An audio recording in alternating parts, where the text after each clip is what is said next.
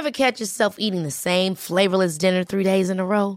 Dreaming of something better? Well, HelloFresh is your guilt-free dream come true, baby. It's me, Keke Palmer.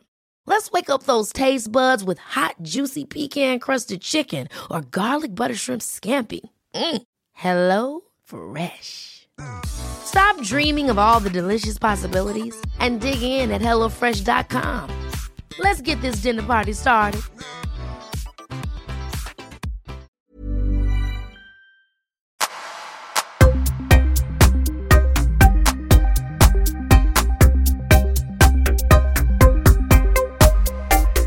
Camila Rivarola, välkommen. Hej, tack. Du, alltså det är så kul nu när vi har suttit och pratat lite innan inspelning och vi kommer in på såna här grejer där man börjar prata ålder, vi är gamla, trots att du är jättemycket yngre än mig. men då är det som är grejen är att du håller på med MMA. Ja. Och du är idag 32 år gammal. Stämmer. När började du med MMA? Jag började först och främst med kickboxning när jag var 21 år gammal. Och det var egentligen inte, jag hade inte ambitionen att börja tävla, utan det var mer liksom ett sätt för mig att börja hålla på med sport igen. Jag höll på med fotboll när jag var yngre, och det är liksom ganska svårt när man avslutar med det i tonåren och börjar i en klubb igen, är ju ganska liksom, svårt att hoppa på det igen. Så att då ville jag hålla på med en individuell sport. Så att jag testade på kickboxning, tyckte det var jättekul, men som sagt inga ambitioner. Men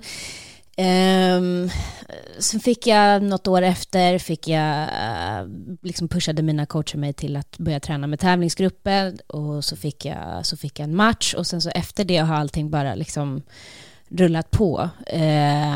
Och under tiden så höll jag på med mina studier. Jag pluggade kommunikation.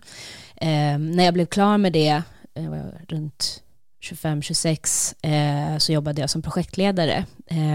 Och i samband med det så hade jag också gått min första och enda professionella match i kickboxning. Och då började jag inse liksom att det här tar väldigt mycket tid, både jobbet och träningen. Det var svårt att liksom balansera allting. Och då liksom, i samband med det så hade jag börjat liksom kika lite på MMA, och blev introducerad till den världen. Så att jag bestämde mig faktiskt för att säga upp mig och börja träna MMA, för att sedan började tävla. Så började tävla amatör först, och sen gick jag över till proffs. Vad skulle du säga att det var som egentligen lockade dig till just fighting? Bra fråga. Alltså jag tror att det, när jag började liksom med kickboxning, så var det väl att man är så koncentrerad på det man gör. Man är väldigt liksom... någon slags mindfulness på ett märkligt sätt, liksom, för att man måste vara extremt närvarande i det man gör, och jag tror att det kan nog vara en av anledningarna till att jag liksom fastnade, för att man stänger liksom ute allting som händer utanför, och bara är där och koncentrerar sig på det man håller på med. Mm. Det är intressant att du säger det, för det här var en grej som jag pratade om rätt nyligen. Jag vet inte om det var om det var jag och vänner Martina som pratade om det i MMA-podden eller vad det var, men min tanke är att man vill befinna sig i nuet på ett väldigt, precis som du säger, ett väldigt underligt sätt. Så är man exakt här och nu. Det går inte att vara någon annanstans när man är inne i fighting, och det är det jag tror lockar folk till extremsporter överlag. Vad den håller på med, om det är Ferrari eller liksom NASCAR eller hoppa fallskärm eller cross, liksom, det är på ett sätt att du är bara i den stunden. Det finns ingenting annat där och då, utan det är bara du och det som händer. Ja, för det måste ju vara så. Därför att om du inte är närvarande, då åker du på smäll. Så det finns också en direkt konsekvens av att inte vara närvarande. Och jag som person har nog liksom väldigt länge haft svårt med just, jag är alltid i framtiden liksom, och tänker på vad som ska komma och sådär. Så att för mig är det ganska skönt att ha någonting där jag måste vara här och nu. Och sen det är väl liksom det är väl sånt jag har förstått liksom i efterhand. Det förstod jag inte då när jag började hålla på. Då var det ju bara liksom kul och skönt, och liksom känslan efteråt var bra när man har tränat och liksom så. Men så här i efterhand kan jag förstå nu vad det handlade om. Liksom. Vad är det som för dig till framtiden? Jag vet inte. Jag tror att jag har nog alltid liksom tyckt att det är viktigt. Det är väl ett sätt man också är uppfostrad på. Liksom och känslan av att man har någon form av liksom, man vill ju kontrollera saker, så att då måste man tänka på framtiden, på vad som komma skall, och då liksom det du gör nu är i princip liksom något du gör för framtiden. Så att ja. Jag tror att det är lite ett sätt jag är uppväxt på. Inte något som liksom mina föräldrar har tutat i mig så, men jag tror att det kommer också från mig själv. Liksom. Mm. När vi ändå är inne på uppfostran och föräldrar och familj och sånt, vad sa de när du valde fighting? Alltså, båda mina föräldrar är akademiker, och ingen av dem sysslar liksom, eller vi har ingen i familjen som sysslar med idrott på elitnivå, så att jag tror att först och främst så var det liksom skaderisken de var oroliga för. Jag fick mycket artiklar om hur det påverkar hjärnan och smällar och så vidare. Så det är nog det första de tänker på. Men sen tror jag också att det fanns väl också en oro över att det är en riskfylld karriär liksom i på flera olika sätt. Liksom.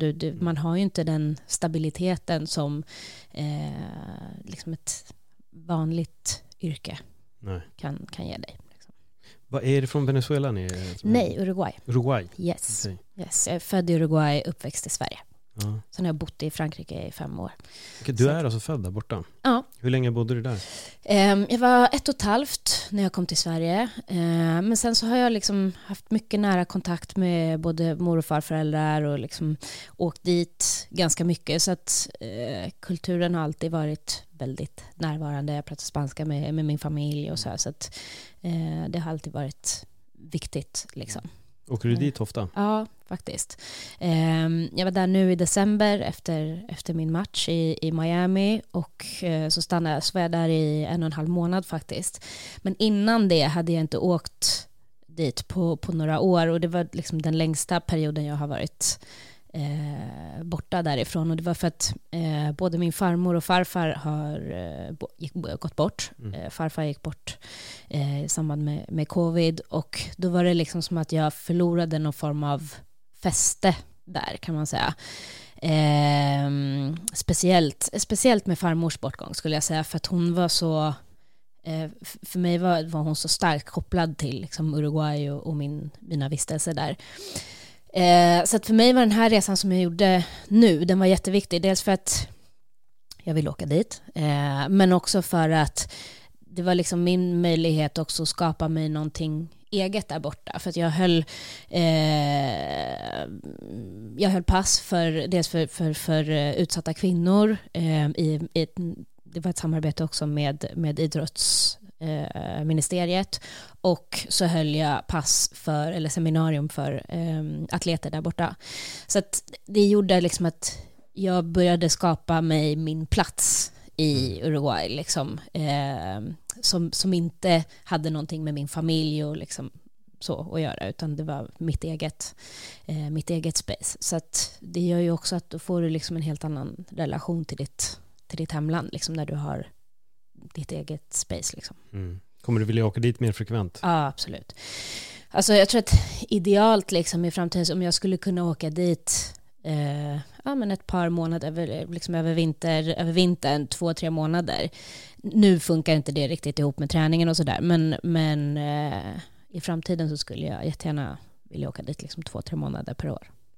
Det är typ min tanke med Spanien. Ja, men jag tror att det är de flesta som är i behov av liksom D-vitamin brukar nog resonera på det sättet. Men ja, jag tror att jag behöver liksom den dosen. Och då pratar jag liksom inte bara om fint väder, utan dosen av sitt hemland, det gör mycket.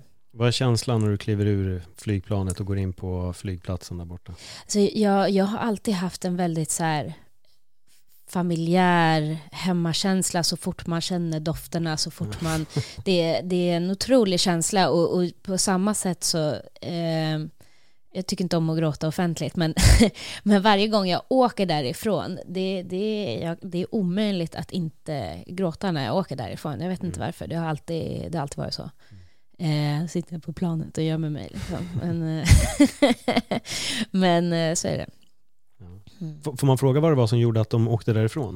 Ja, alltså min pappa och min pappas familj, de var politiska flyktingar under 70-talet, när diktaturen i Uruguay. Så de kom hit, bodde här fram tills att min pappa var 15, tror jag. Och sen åkte de tillbaka. Där träffades min pappa och min mamma. Båda var ganska unga när de fick mig. Min mamma var 17, skulle fylla 18. Pappa var 19, skulle fylla 20. Så, vilket också gjorde att liksom, både mormor och morfar och farfar och farmor var väldigt unga. De jobbade och sådär. Så att, i Uruguay är det betydligt mer komplicerat att ha... liksom, barn och liksom fortsätta med sina studier och så vidare. Så att mina föräldrars idé var att komma till Sverige för att kunna fortsätta plugga. Och liksom, ja. Använder de benämningen doktor mycket i Uruguay? Jag vet att de gör det i vissa...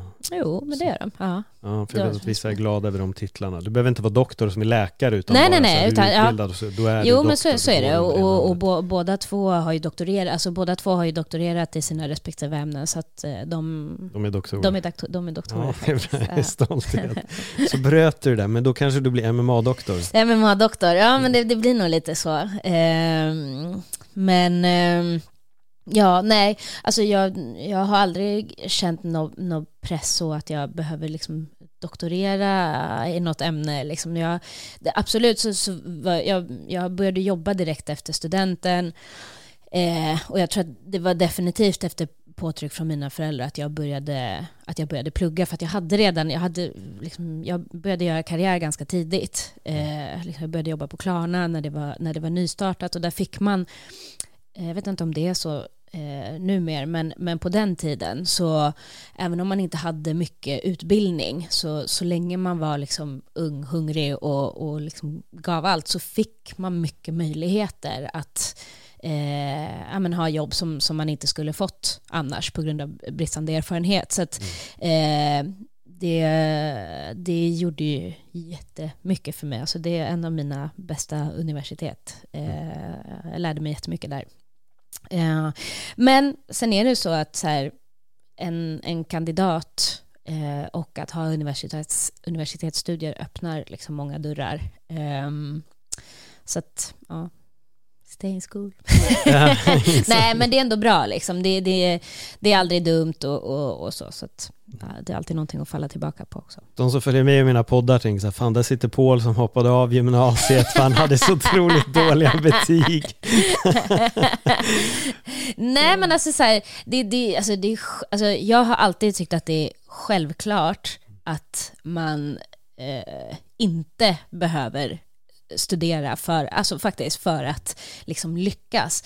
Men däremot så om man inte har otroligt svårt för skolan, så tycker jag att det är någonting som öppnar och förenklar livet väldigt mycket. Det öppnar väldigt många dörrar, det förenklar livet och du har mycket mer valmöjligheter. Och jag tror att det är egentligen för mig har det handlat mycket om det, för att jag visste inte vad jag ville göra. Jag var liksom förvirrad ganska länge och liksom inte passionerad över det jag gjorde. Men däremot så alltså, ja, det är ett sätt som liksom, någonting som kan hjälpa en att, alltså det leder in en på andra grejer. Alltså jag har ju fått jobb sen som jag har tyckt har varit intressanta, och där man också kan kombinera liksom ens liksom det man har lärt sig under studieperioden, men också det man gör nu som man är mer passionerad över, så kan man liksom gifta, ska jag säga, ens passion med ens akademiska karriär, och det är alltid användbart liksom. På vilket sätt var du förvirrad? Det här tycker jag låter intressant. På vilket sätt upplevde du en förvirring över... Nej men alltså så här, jag hade inte en självklar plan på det här vill jag bli eller det här vill jag göra. Alltså, så var det inte ens när jag började hålla på med fighting, utan det var en slump och sen så visade det sig att det gick ganska bra och så men jag kör väl SM då. Okej, och så gick det väldigt bra och så, liksom, allting har bara varit så här ett resultat av att jag har varit öppen för utmaningar liksom. För det är ändå någonting som jag alltid har varit. Alltså så här, sätter du en utmaning framför mig eller du sätter en lätt väg och en svår väg då och priset vid den svåra vägen är större, då kommer jag ta det liksom. Så har jag nog alltid fungerat så naturligt liksom. Kan du sträcka det långt tillbaka att du alltid har gillat utmaningar på det sättet? För det låter ju som att du har inte blivit undanskräckt av att det ska vara knepigt, om man säger så. Nej, alltså så här, jag tror att det jag kan komma ihåg liksom, så här, postgymnasialt var liksom att jag alltid hatat matte, alltid tyckt att det är fruktansvärt liksom, men efter gymnasiet, jag hade i min utbildning ingick bara matte A och matte B. Så medan jag jobbade så började jag plugga matte C för säkerhets skull, om jag skulle behöva det till en framtida postgymnasial utbildning. Sen behövde jag aldrig det, men jag satt bokstavligen liksom och grät med min styrpappa som hjälpte mig med matten, för att jag tyckte att det var så svårt och så jobbigt. Och, men liksom jag gjorde det ändå för att det kunde vara bra att ha. Så att det var liksom den typen av saker. Så. Så det finns två saker som får dig att gråta. Uruguay och matte C. 100%. Ja, den var riktigt vidrig. Men, vad lockade dig till Paris? Vad var det som placerade dig där borta? Paris, jag blev tillsammans med mitt ex som också var för detta fighter och tränare. Och vi hade ett långdistansförhållande i 2 år. Och i och med att jag kunde liksom fortsätta lite det jag höll på med här och göra det där så kändes det liksom görbart. Flytten dit. Och han var liksom etablerad där borta, så att det fanns liksom inte så mycket alternativ för oss om vi ville liksom fortsätta vara tillsammans. Men sen jag tror att jag var ganska mätt på Sverige så att det liksom, det var ingen, det är klart att det var en uppoffring. Man offrar ju liksom trygghet i sitt eget land och sin egen miljö, men jag har nog alltid sett att jag kommer bo utomlands någon period i livet. Och det var då. Så att, ja. Hur länge sedan är du kom tillbaka till Sverige? Jag kom tillbaka för 1,5 år sedan nu. 1 år och 5 månader typ. Jag tänkte lite på MMA-karriär eftersom du också har så här rötter i Uruguay. Vad har du fått för respons därifrån? För det är... Jättebra, framförallt nu efter min senaste match i Combate Global, som är en amerikansk organisation där jag är signad nu, som har haft mycket fokus på latinamerikanska fighters, för de sänder det är tv-sänt där borta. Så efter den matchen så jag blev inbjuden på en tv-soffa efter en annan, och grejen är att jag tror att det också ganska speciellt för att liksom feminismen kom sent i Uruguay, och nu är det liksom en stor våg så att säga, så att ha en tjej som håller på med fighting, det är liksom, jag ska säga, helt rätt i tiden, om man kan säga så att det var, tajmingen var ju perfekt liksom, så att det blev liksom något modelljobb också samtidigt med, som jag var där och liksom, så att ja, jag tror att det handlar mycket om timing, men det gick väldigt bra där efter matchen. Vad får du för frågor i tv-sofforna som kvinnlig feminist som representerar Uruguay och fightar? Nej, men det är alltid, standardfrågan är alltid hur är det att vara kvinna i en mansdominerad sport. Det är en klassiker. Vad brukar du svara? Nej. Nej, alltså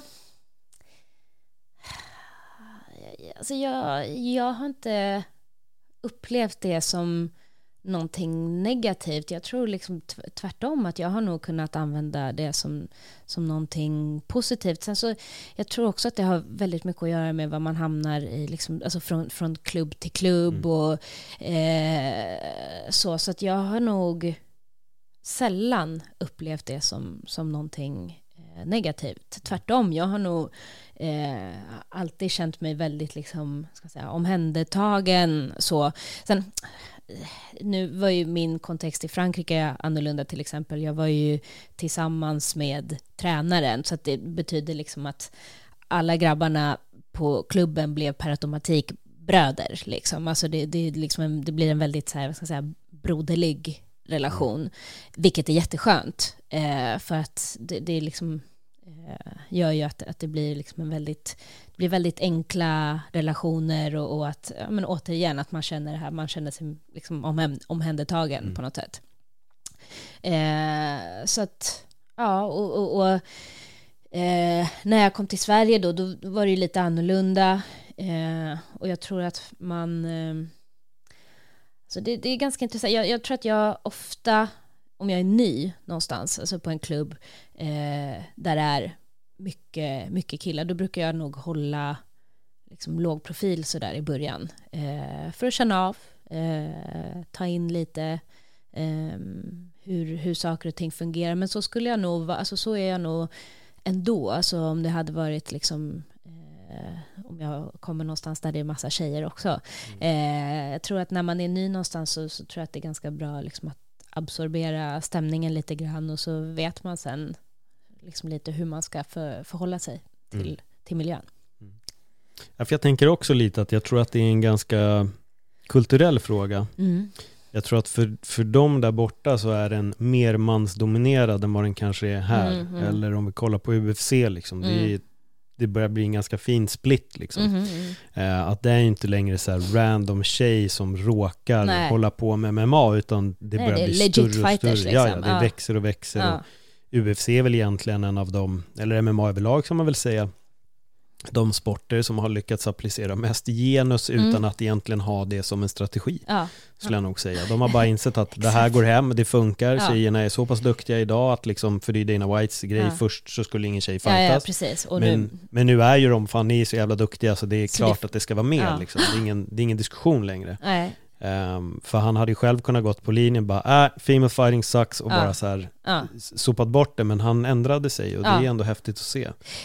Och det är faktiskt en av grejerna som jag brukar, som jag också brukar lägga till, att det är faktiskt, till skillnad från många andra sporter, så är det en sport där kvinnorna faktiskt lyfts väldigt mycket, och vi är färre, men trots det så liksom är det ju alltid med en eller två fighter på liksom alla kort liksom, så att det, ja.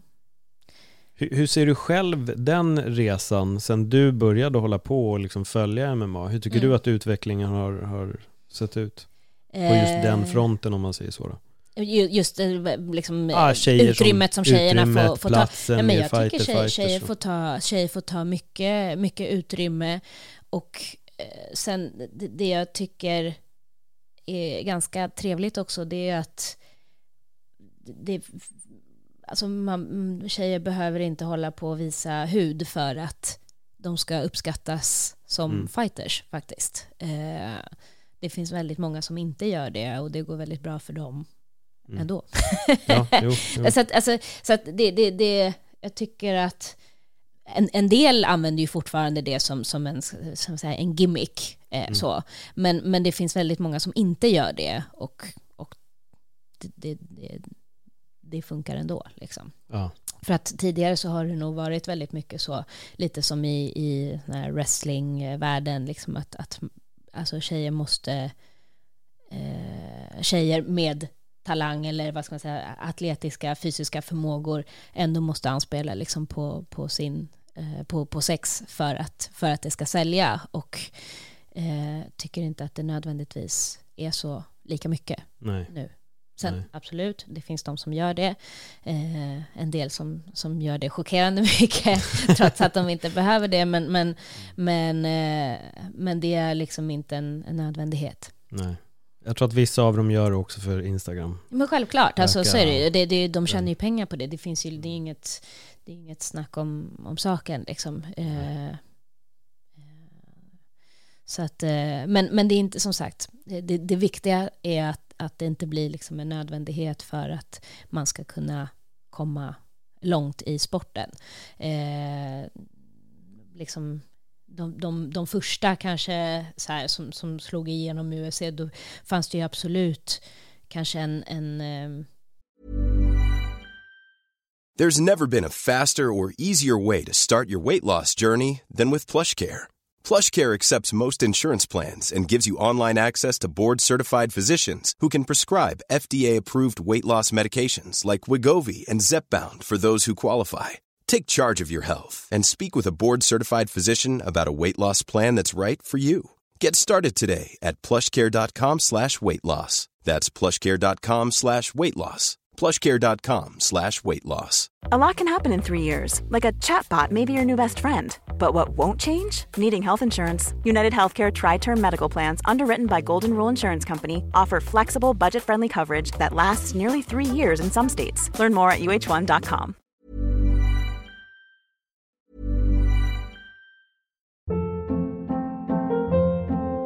Hold up. What was that? Boring. No flavor. That was as bad as those leftovers you ate all week. Keke Palmer here. And it's time to say hello to something fresh and guilt-free. HelloFresh. Jazz up dinner with pecan-crusted chicken or garlic butter shrimp scampi. Now that's music to my mouth. HelloFresh. Let's get this dinner party started. Discover all the delicious possibilities at HelloFresh.com.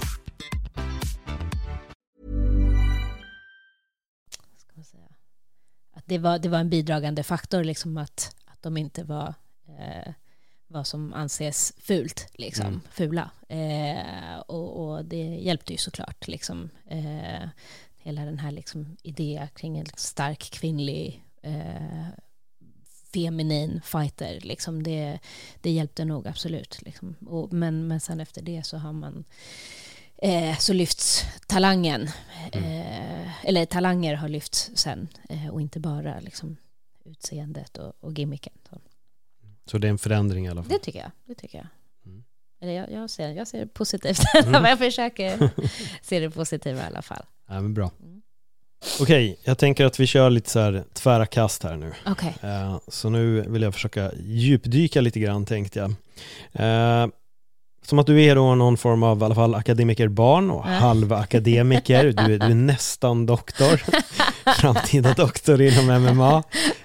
Men jag undrar lite vad du, om du läser och i sådana fall vad du läser, och om du också kanske riktar dig åt de djupare frågorna i livet genom böcker. Liksom. Ja. Den senaste boken jag läste var en bok som heter Filosofins tröst. Jag vet inte vem den är skriven av. Men den tar liksom olika filosofer, liksom olika teorier, vad ska jag säga, från olika filosofer, och applicerar dem liksom på livet. Så. Men sen, och det var den sista boken jag läste, men jag har faktiskt tappat vanan att läsa mycket. Så när jag var yngre läste jag jättemycket. Alltså jag drog igenom böcker som ingenting. Det var vardagsmat. Men jag tror, i takt med att, tyvärr måste jag säga, tror jag, i takt med att man börjar använda telefonen mer, så har den vanan försvunnit. Och jag märker det att jag tappar koncentrationen väldigt snabbt liksom, när jag läser. Så att det som det blir liksom istället för böcker, det är ju det man kommer över, alltså nyheter och liksom sådana saker, artiklar, så. Men tyvärr så blir det mycket färre böcker än vad jag hade.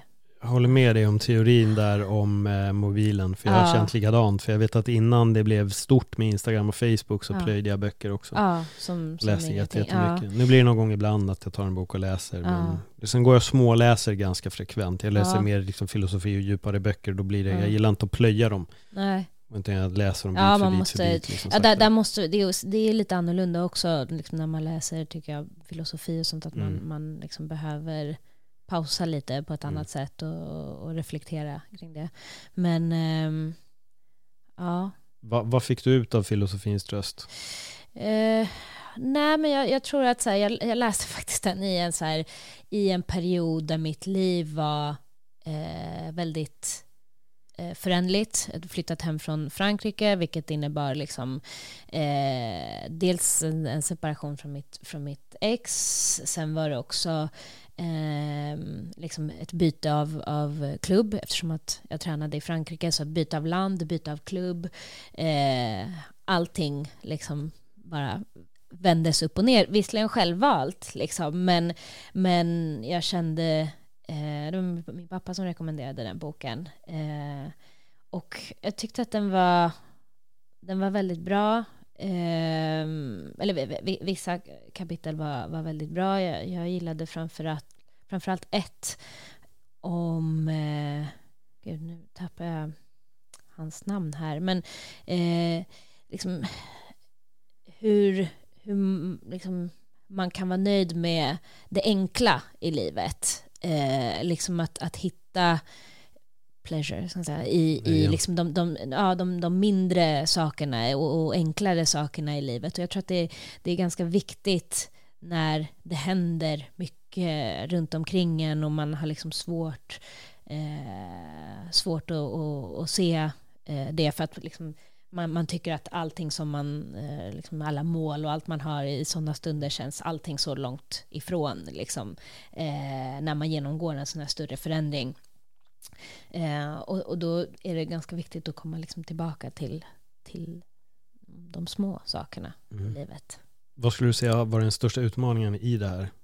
Ja, men det är eftersom att jag är väldigt så här framtidsbaserad, kan man säga så. Men eftersom att framtiden alltid liksom är närvarande för mig, och mina mål, liksom allt sånt där, så tror jag att det är ganska viktigt för mig liksom att och återigen, när vi pratar liksom om mindfulness och att vara här och nu och uppskatta det man har, istället för att liksom se efter det man inte har. Det tror jag, det måste jag absolut träna på liksom. Gör du det mycket, eller har du gjort det mycket? Tränat mycket på det. Tittat på vad alla andra har och känna vad man inte besitter. Ja, det var inte så mycket på vad alla andra har. Jag är nog inte så mycket så, utan det är mer med vad jag vill ha och liksom vad jag är ute efter. Och jag, liksom, när jag inte känner att jag gör eller har gjort som jag borde ha gjort eller göra, så liksom blir jag mer frustrerad på mig själv. Jag tror att det är mycket i mig själv liksom. Det är ju det. Ja. Men jag kan nämligen referera till mig själv där. Ja. För jag vet att när jag höll på med stand-up, som jag pratade om lite innan, och stand-up comedy, inte stand-up fighting för de som inte vet. Men då kommer jag ihåg att jag kunde så här, se på någon annan komiker som typ såhär, fan, han har fått köra på Norra Brunn 2 gånger alltså, jäveln, och jag har kört där en gång bara, men han har varit där 2 gånger. Och så pratade jag med en annan kollega, så sa han det är så sjukt egentligen hur man tittar på vad alla andra gör och så går man runt och irriterar sig, men man missar att man själv gör massa saker som de inte gör. Och då slog det mig i den instansen, jag bara, fan, här stör jag mig på någon som har kört 1 gig mer än mig på Norra Brunn, medan jag har ett MMA-program som sänds på Aftonbladet. Och jag tror man behöver den här verklighetskollen ibland, för det är så otroligt lätt att 100%. Titta på det alla andra har, men man glömmer vad man själv sitter på. Ja, nej, men och det är en sak som jag verkligen, alltså så här, jag har verkligen det här har jag försökt vara väldigt medveten om det, därför att jag inser att min bakgrund är ganska annorlunda från andra som är i samma bransch liksom. Och jag kan ibland känna att jag har levt liksom 3 olika liv, trots liksom nu kan jag väl säga min unga ålder liksom, så har jag gjort väldigt mycket.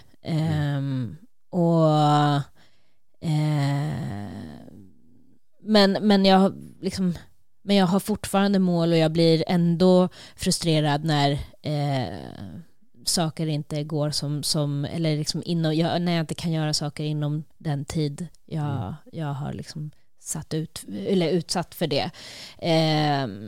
Så att ja.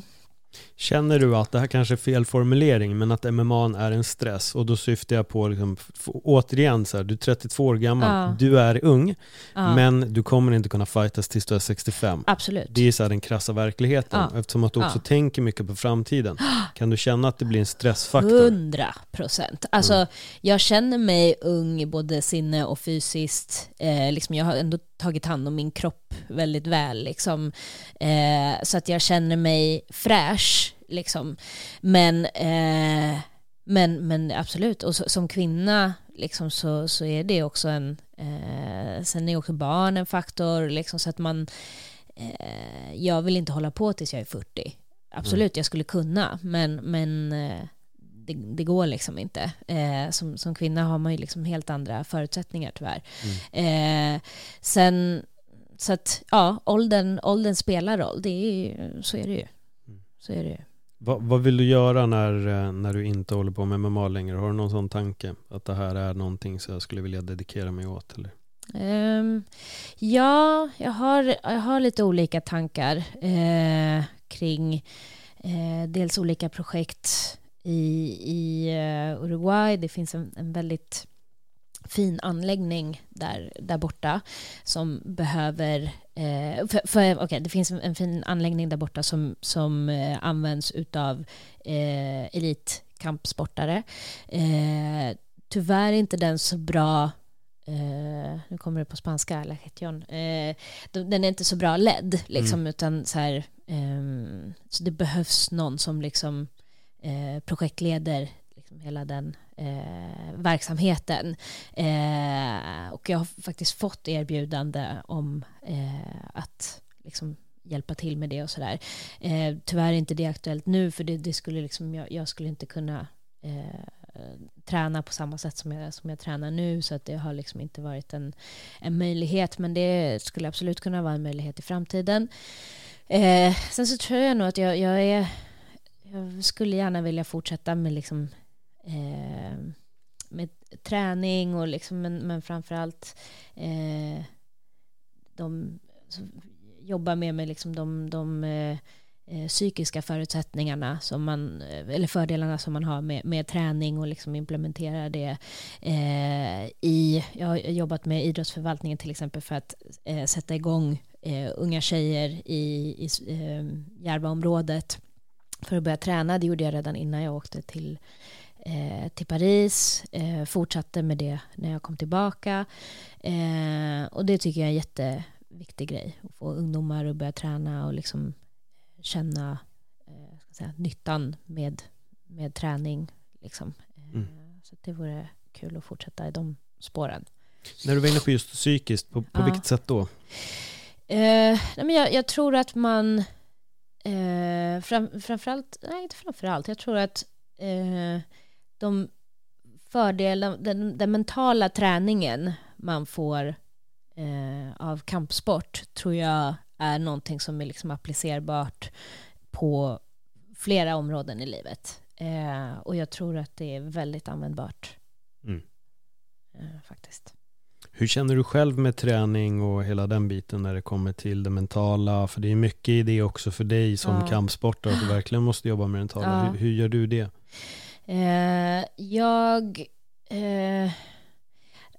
Det handlar mycket om hur man liksom talar till sig själv och hur man liksom tillåter sig själv att prata med sig själv.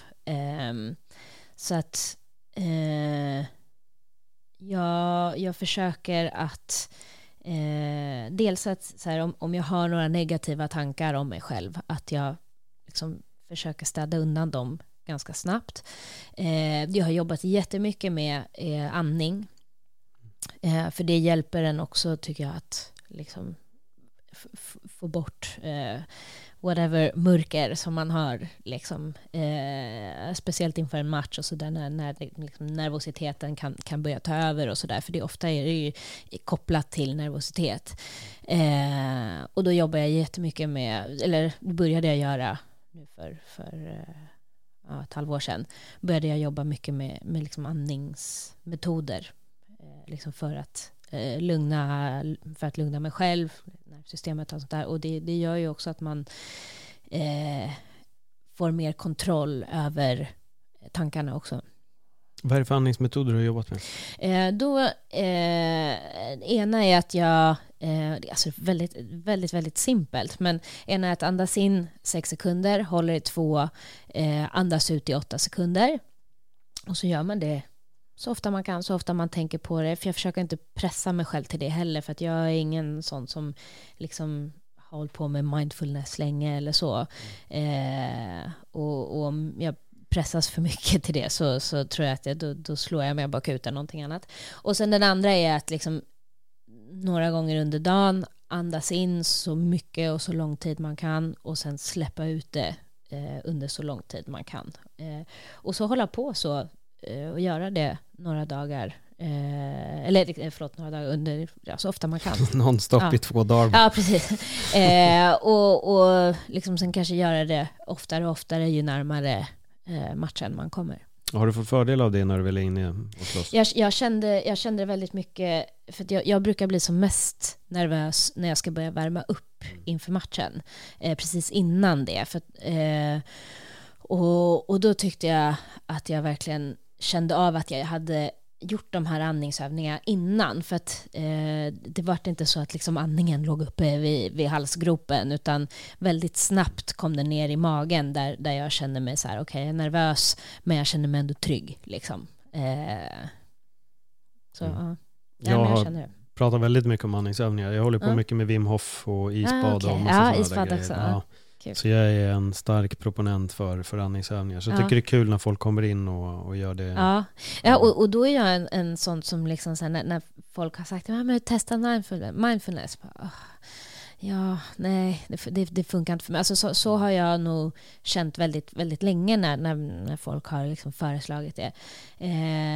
Men jag vet inte, jag gav det en chans liksom utan att vara så krävande att så här, okay, nu ska jag sitta 5 minuter och vara mindful, utan så här, jag tyckte andningsövningarna kändes som en ganska så här simpel grej liksom att sätta igång med. Vad är det mer för något som du gömmer i verktygslådan av sådana här grejer, alltså, nu när vi är inne på mindfulness, meditation och de här bitarna? Skriver.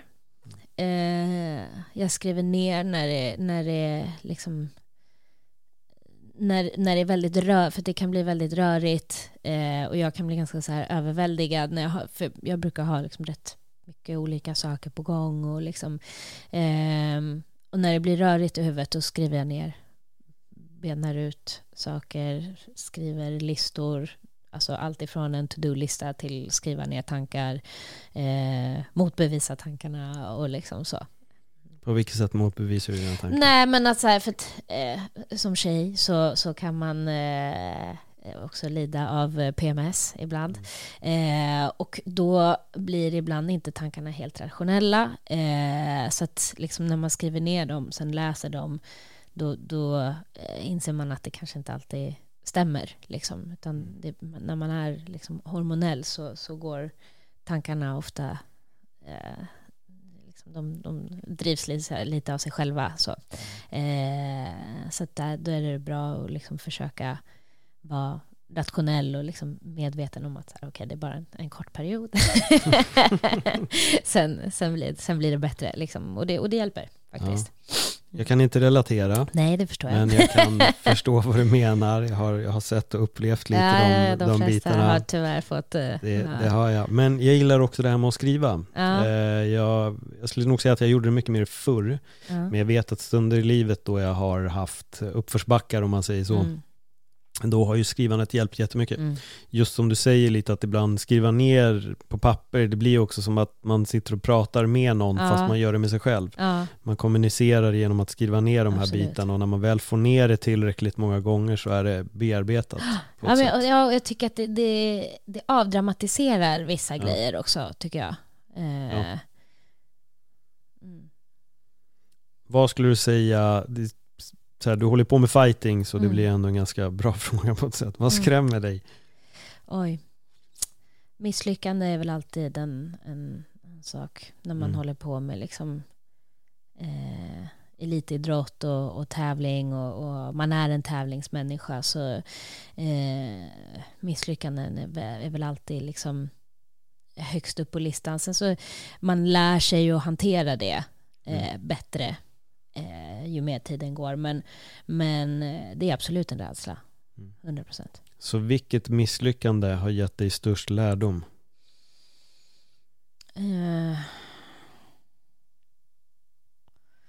Tror det nog skulle vara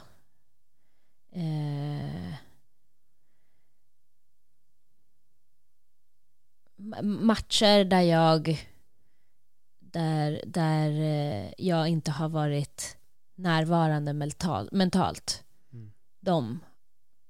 För att då har jag liksom inte misslyckats ens på grund av liksom bristfällig teknik eller utan det har varit för att jag inte har varit närvarande, och de har skrämt mig mest faktiskt, när man bara så här, man går på någon form av autopilot och man känner, för att jag har ändå liksom fighten i mig, så att det är liksom, jag har aldrig slutat fightas eller gett upp liksom, det finns inte på kartan, men att man inte är närvarande, man ser inte de sakerna komma som man brukar se, man är inte koncentrerad på samma sätt. De har nog skrämt mig mest, för att jag har skrämt mig själv liksom, över att jag inte har varit där liksom. Vad tror du som gjorde att du inte var närvarande just då? Vet du det? Jag tror att dels att så här, allting runt om, alltså så här press. Jag tror att mycket så här prestationsångest. Prestationsångest i kombination med att allting privat kanske inte stod rätt till, eller liksom inte var 100%igt. Och det, alltså nu var jag ju, min förra match var ju jättemycket som har varit jättekomplicerat inför min förra match och sådär, men jag vann ju stort liksom, och det var men jag var, skillnaden där var att jag var närvarande mentalt, så att då liksom ingenting runt omkring spelade roll, och jag tror att det är det stadiet du vill hamna i när du går en match. Du vill vara där 100%. Och för då spelar det liksom inte så stor roll liksom vad som händer runt omkring. För det ska inte göra det. Alltså, även när jag väl var där, liksom, alltså det ska inte spela någon roll ifall matchen blir framskjuten för att det är tv-sänt och sådär. Så liksom, ja men okej, istället för 12 på natten så ska du faktiskt klockan 1. Okej, skitsamma. Man får bara så här ställa om och köra liksom. Hur svårt tycker du att göra det? Nej, men det, som sagt, det var liksom, nu sist var det inte så svårt att göra det, för att jag var där. Jag var liksom, det fanns bara en uppgift, det var liksom pressen fanns, men jag hanterade den på liksom så gott jag kunde, och mest genom att vara närvarande där och då liksom, och inte tänka på men hur kommer jag känna sen då om en timme nu liksom, utan då var det mer så här, okej, bra, det här är för att hon går igenom samma sak, matchen skjuts på, inte bara för mig utan också för min motståndare, jag vilar lite extra nu, sen sätter vi igång med uppvärmningen liksom.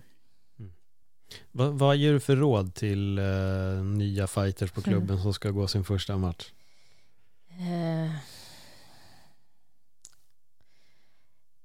Jag tror att så här, ett av de viktigaste råden är att inte låta liksom någon extern press liksom vara för närvarande. Alltså det är självklart viktigt, tycker jag, att vilja vinna. Det är liksom, men det förutsätter jag nästan att någon som accepterar en match vill göra liksom. Annars har du ju inget där att göra liksom. Du går ju inte in för att förlora en match. Så att det förutsätter jag. Så att det viktiga tycker jag är att man går in och man lämnar liksom sitt hjärta i ringen eller buren Och det tycker jag, det, när man börjar gå matcher så tycker jag att det är det viktigaste man ska göra. Liksom, för att det du testar ju också ditt hjärta, eller vad man ska säga. Och inte bara din teknik, för att ofta i början så är man ju liksom, nerver spelar roll, man kanske har lite bristfällig teknik inom vissa områden och sådär. Så att jag tycker att det de första matcherna egentligen visar, det är ju liksom vem du är som fighter. Så. Mm. Ja, intressant. Bra svar. Alltså. Det tycker jag verkligen. Vi har nått slutpunkten på det här samtalet, så tack så jättemycket för allting du har delat med dig. Tusen tack. Men om folk inte redan följer dig på din resa och vill göra det, var hittar man dig då? Instagram.